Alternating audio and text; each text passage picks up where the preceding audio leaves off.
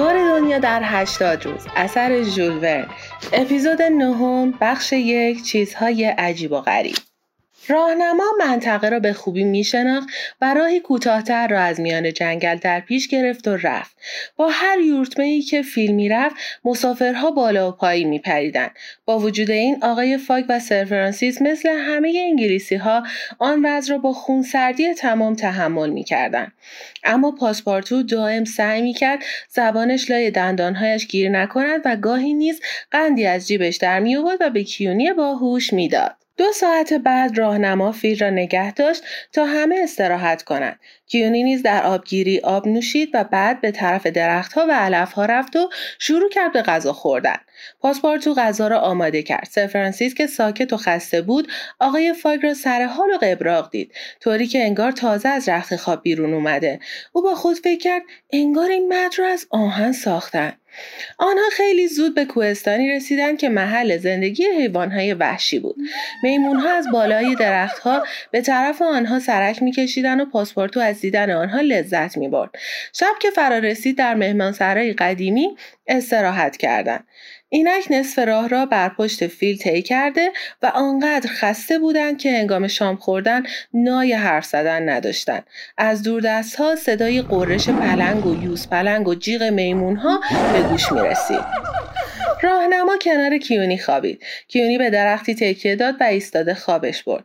در مهمانسرا سر فرانسیس خیلی زود به خوابی عمیق فرو رفت.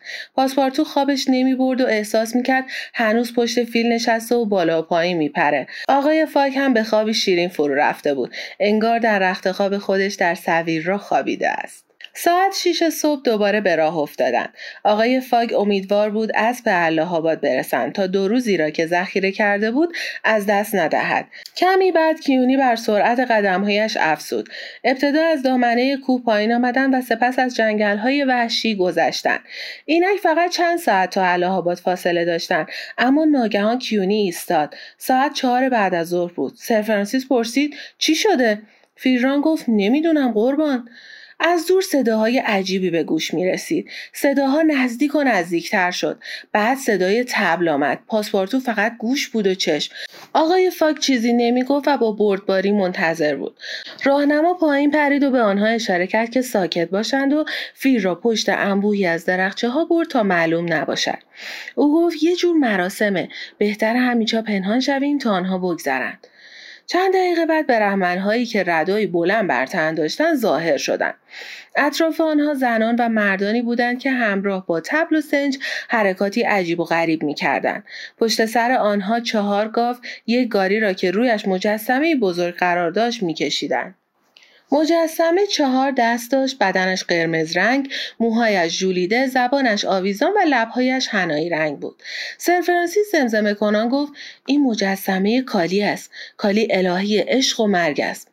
در اطراف مجسمه مرتازهای هندی که بدنهایشان را با رنگهای زرد و قرمز نقاشی کرده بودند با حرکاتی تند و عصبی دستهای خود را تکان می‌دادند. پشت سر آنها برهمنهایی که ردایی بلند پوشیده بودند زن جوانی را با خود میآوردند. زن که مریض حال بود و نای راه رفتن نداشت پوستی سفید داشت و سرتاپایش را با طلا و جواهر پوشانده بودند. چند نگهبان نیز خنجر به دست از پشت سر او می اومدن و آخر از همه عدهای تخت روانی را که مرده ای روی آن بود بر شانه گذاشته و می آوردن. مرده راجعی پیر بود و لباسی زربف بر تن داشت. روی سرش امامه ای مرواری دوزی شده و بر تنش ردای زربف دیده می‌شد. پس از مدتی نوازندگانی که صدای بلند موسیقی سازهایشان صدای تبل و سنج را محو کرده بود ظاهر شدند. وقتی تشریح کنندگان دور شدند و صدای آنها قطع شد سر فرانسیس رو به فیران کرد و گفت مراسم سوتی بود؟ راهنما با سر تایید کرد. آقای فاک پرسید سوتی یعنی چی؟ سر فرانسیس گفت زن شوهر مرده در مراسم مرده سوزان باید خودش را روی تل هیزم شوهرش بندازه و با او بسوزه.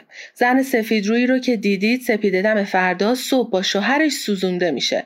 پاسپارتو گفت زن بیچاره؟ راهنما گفت آره هنوز هم این مراسم در مناطق دورافتاده هند اجرا میشه. سر فرانسیس گفت حتی اگه زن به زندگیش ادامه بده با او بدتر از این رفتار می‌کنن. فامیلهایش احتمالا موهایش را از سهم میتراشند و غذای بخور و نمیری بهش میدن و اونو مثل موجودی نجس ترد می‌کنن تا در تنهایی زندگی کنه. برای همین هم بعضی از زنان شوی مرده ترجیح میدن در مراسم مرده سوزان شوهرشون بسوزن. راهنما گفت اما من شنیدم که این زن یه پارسی است و نمی‌خواهد بمیرد. حتما به او دارو خورانده و کشان کشان به این مراسم آوردنش. آقای فاک پرسید حالا کجا میبرنش؟ راهنما گفت به معبد پیلاجی در سه کیلومتری اینجا. امشب او را تا صبح اونجا نگه میدارن بعد فیل را دوباره به راه اصلی برگردون و خودش با زحمت از فیل بالا رفت و روی گردن اون نشست. هنوز راهنما فیل را به راه نینداخته بود که آقای فاگ گفت صبر کن چطور این زن رو نجات بدیم؟ سر فرانسیس با تعجب پرسید نجات بدیم؟ آقای فاگ گفت خب مگه چی میشه؟ من دوازده ساعت از برنامه سفرم جلو هستم. سر فرانسیس گفت پس معلوم میشه که هنوز هم قلبی در سینه دارید. آقای فا گفت بله اما موقعی که وقت داشته باشم. بخش دوم شجاعت پاسپارتو.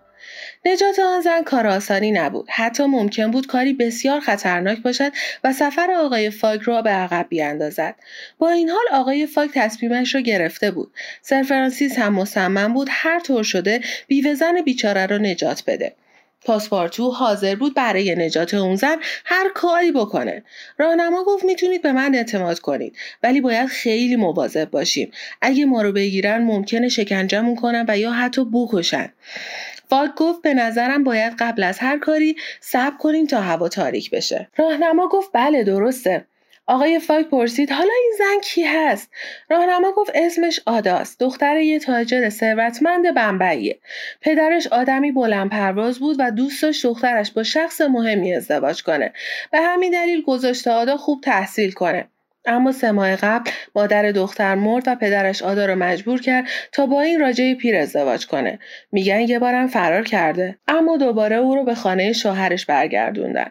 با شنیدن این حرفا از آقای فاگ و بقیه برای نجات زن جذبتر شد. با فیل به طرف معبد حرکت کردن و تا اونجا که می‌تونستن به معبد نزدیک شدن. سپس پشت درختان منتظر شدن تا شب فرا برسه. چند ساعت بعد کیونی را به درختی بستند و چهار نفری بی سر و صدا و در تاریکی به طرف معبد رفتند. در زیر روشنایی مشعلها چند نفری روی زمین خوابیده بودند و محافظها بیرون از معبد نگهبانی می‌دادند. معلوم بود که خوب مراقب آن طرف معبد هستند. وقتی چند قدم اون طرف در رفتن کنار ساحل رودخانه کوچک با تلی از هیزم هایی که قرار بود مرده رو با اونها بسوزونن روبرو شدند. روی هیزم ها نف ریخته بودند و همه چیز برای اجرای مراسم آماده بود. روی هیزم ها جنازه راجه پیر در پرتو نور مشعل ها معلوم بود. آنها ساکت و بی صدا و سینهخیز به پشت معبد رفتند. پشت معبد نگهبان های بیشتری به آرامی قدم می‌زدند. وقت به سرعت میگذشت.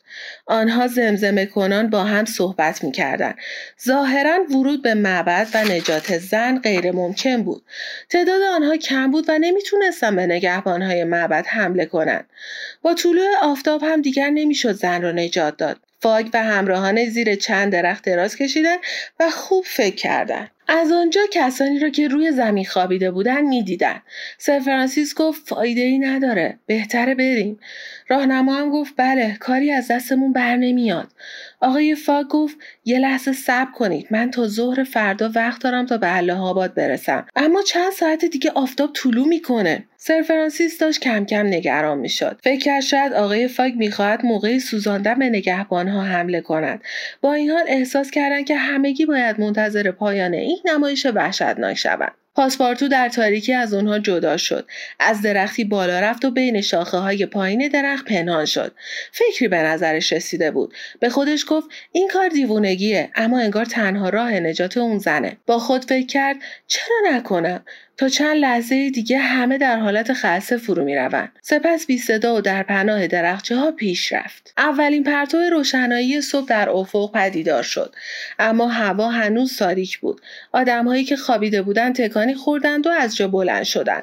دوباره صدای تبل و سنج و آواز بلند شد. دیگه موقع روشن کردن آتش شده بود. آقای فاگ و سر فرانسیس دیدند که درهای معبد باز شد.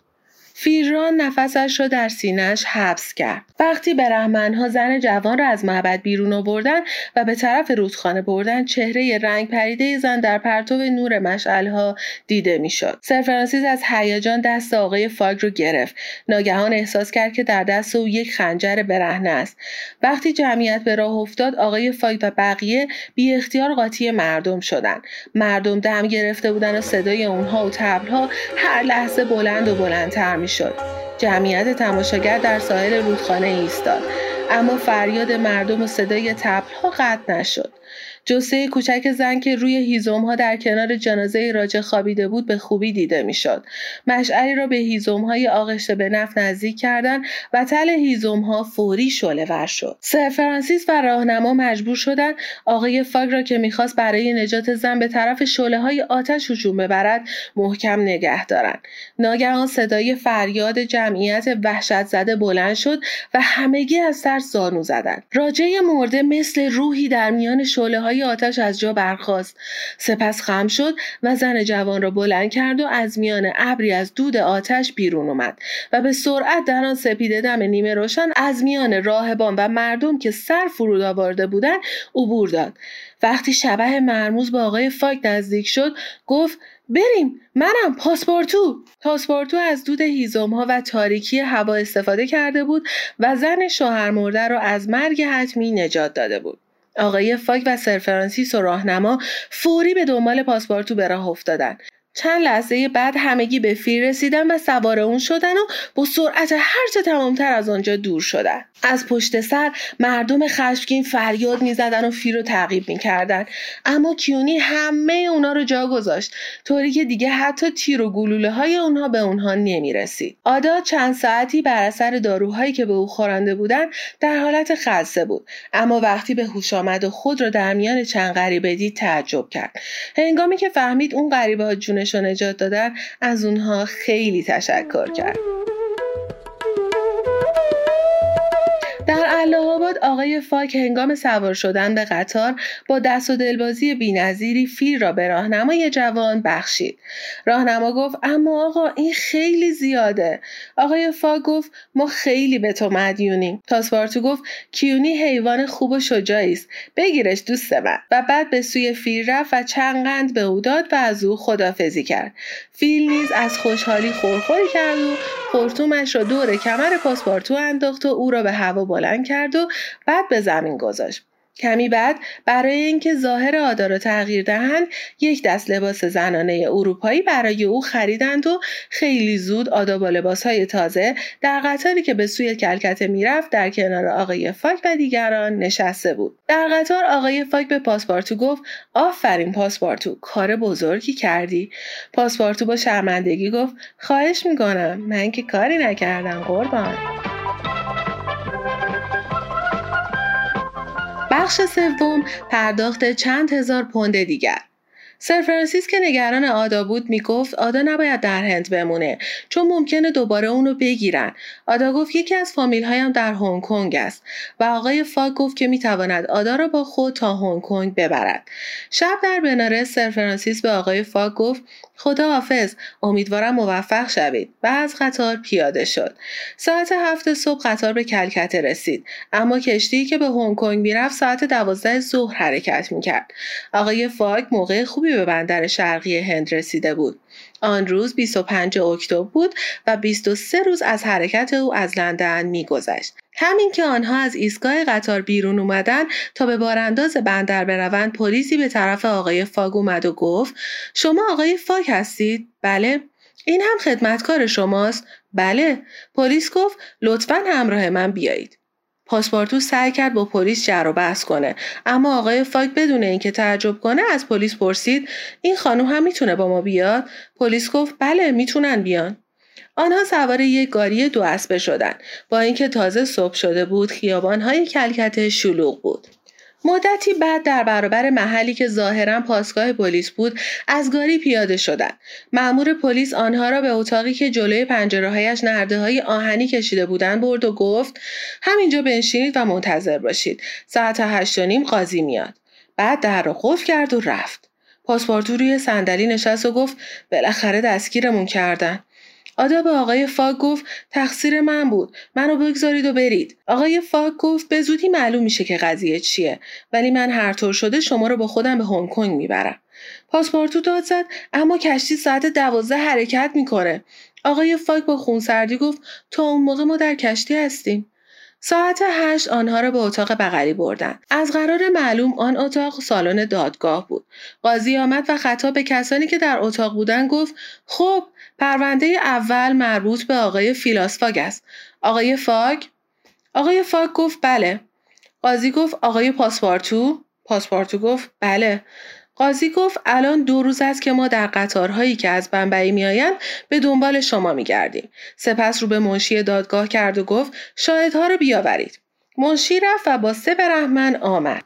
سپس با صدای بلند جرمی را که متهم در معبد هندوها مرتکب شده بود خواند و بعد یک جفت کفش روی میز قاضی گذاشت. پاسپارتو با تعجب گفت کفشای من؟ تا اون موقع پاسپارتو فراموش کرده بود که در معبد هندوها چه کرده است. اما کارگاه فیکس یادش نرفته بود. او در ردیف آخر دادگاه نشسته بود و از این که می‌دید بالاخره آقای فاگ به چنگ قانون افتاده است خوشحال بود. هنوز حکم دستگیری آقای فاگ از لندن نرسیده بود. اما فیکس فکر می‌کرد که نتیجه کارش ارزش آن تعقیب طولانی و خسته کننده رو داشت. قاضی پرسید جرمتان را قبول دارید؟ آقای فاگ به آرامی گفت بله. قاضی گفت آقای پاسپارتو من شما را به پانزده روز زندان و 300 پوند جریمه محکوم می کنم. پاسپارتو با وحشت گفت 300 پوند؟ قاضی گفت و چون ارباب شما مسئول کارهای شماست من آقای فاگ را هم به 8 روز زندان و 150 پوند جریمه محکوم می کنم. خب منشی دادگاه پرونده بعدی رو بخونید. پاسپورتو گیج شده بود اگر آنها زندانی می شدن اربابش بیچاره می شد چون علاوه بر که باید جریمه ها رو می‌داد 20 هزار پوند پول شرط بندی رو هم ضرر می کرد و همه اینا به خاطر کار احمقانه ای بود که او مرتکب شده بود آقای فاک با خونسردی از جا بلند شد و گفت می‌تونیم پولی به عنوان زمانت بگذاریم و برویم؟ قاضی گفت بله این حق شماست اما چون خارجی هستید هر کدامتان باید هزار پوند وسیقه بگذارید. پاسپورتو تعجب کرد. اگه آنها به زندان نمی‌رفتند دو هزار پوند ضرر می‌کردند آقای فاگ یک بسته اسکناس از کیف سفریش بیرون آورد و گفت بفرمایید این هم دو هزار پوند. قاضی گفت بعد از اینکه به زندان رفتید می‌تونید پولتون رو پس بگیرید. اما تا اون موقع با این وسیقه ای که گذاشتید آزادید و می‌تونید برید. آقای فاک به پاسپارتو گفت برویم. پاسپارتو با عصبانیت گفت بگذارید لاغر کفشایم رو بگیرم. منشی دادگاه کفشها رو به پاسپارتو داد. اما پاسپارتو با قیز گفت برای هر کدومشون هزار پوند پول دادیم. این کفشها واقعا باعث دردسر بودن. وقتی آقای فاگ آدا و پاسپارتو از دادگاه بیرون می‌رفتند کارگاه فیکس بدون اینکه دیده شود کمی آن طرفتر ایستاده بود و با ناراحتی به اونها نگاه می‌کرد. سرانجام آقای فاگ پاسپارتو و آدا یک ساعت زودتر سوار کشتی که به هنگ کنگ می‌رفت شدند بخش چهارم سفر به هنگ کنگ این کشتی مسافربری شرکت پیاند او یعنی رانگون به بزرگی منگولیا نبود اما سرعت بیشتری داشت. کشتی رانگون 11 روزه به هنگ کنگ می رسید روزهای اول سفر آدا چندین بار با آقای فاک صحبت کرد اما او با سردی و بیعلاقگی به حرفها و تشکرهای آدا گوش می کرد آدا از سردی آقای فاک تعجب کرده بود اما پاسپارتو موضوع قول و قرار آقای فاک و علت عجله او را در این سفر به او گفت. آدا گفت که سر جیمز یجیب هوی تاجر ثروتمند پنبه در بمبئی خویشاوند اوست و پسر عمویش هم در هنگ کنگ است و او می‌خواهد پیش پسر عمویش برود کارآگاه فیکس که در این مدت در کابین خودش پنهان شده بود. روزی که قرار بود کشتی به سنگاپور برسد از اتاقش بیرون اومد. می‌خواست چند کلمه ای با پاسپارتو حرف بزنه چون از فرار آن دزد پر جنب و جوش ناراحت بود. انگار آقای فاگ عادت داشت از یک کشتی به داخل یک کشتی دیگه بپره. فیکس نمی‌دونست که آیا می‌تونه آقای فاگ رو تا هنگام رسیدن حکم دستگیریش از لندن در هنگ کنگ معطل کنه یا نه. پاسپارتو در حال قدم زدن بر روی عرشه کشتی بود که کارآگاه فیکس به طرف او رفت.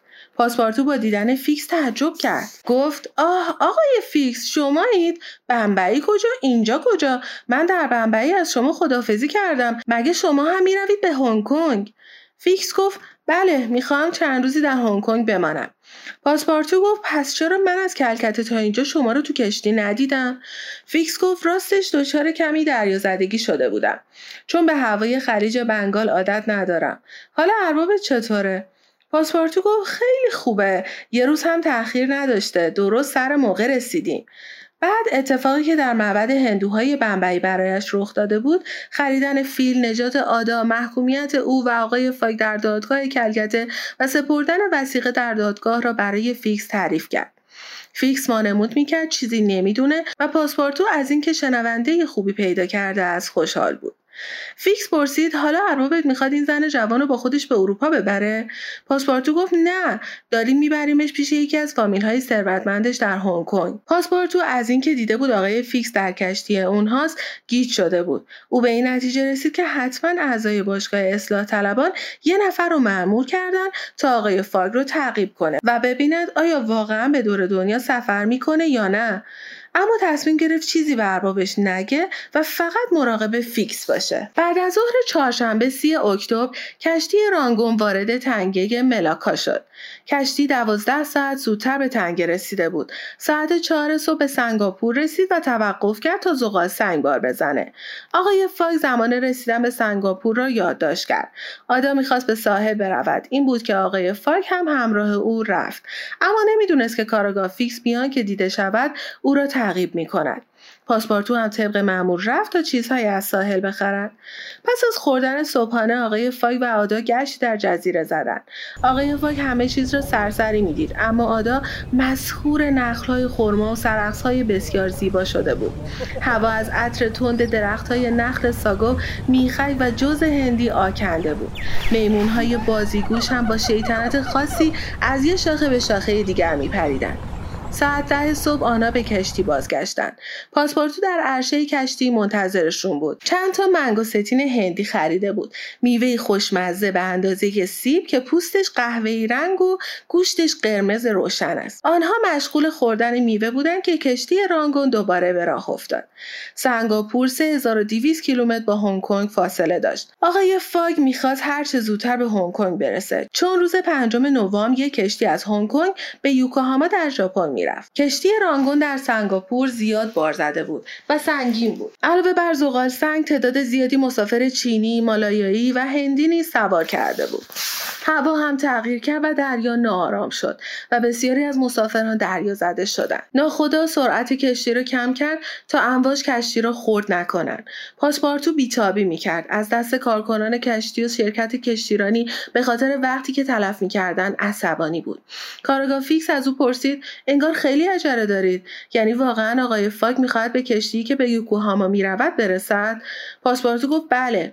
آقای فیکس گفت پس تو هم باورت شده که آقای فاگ می‌خواد دور دنیا سفر کنه. البته که باورم شده. شما چی آقای فیکس؟ من که باور نمی‌کنم.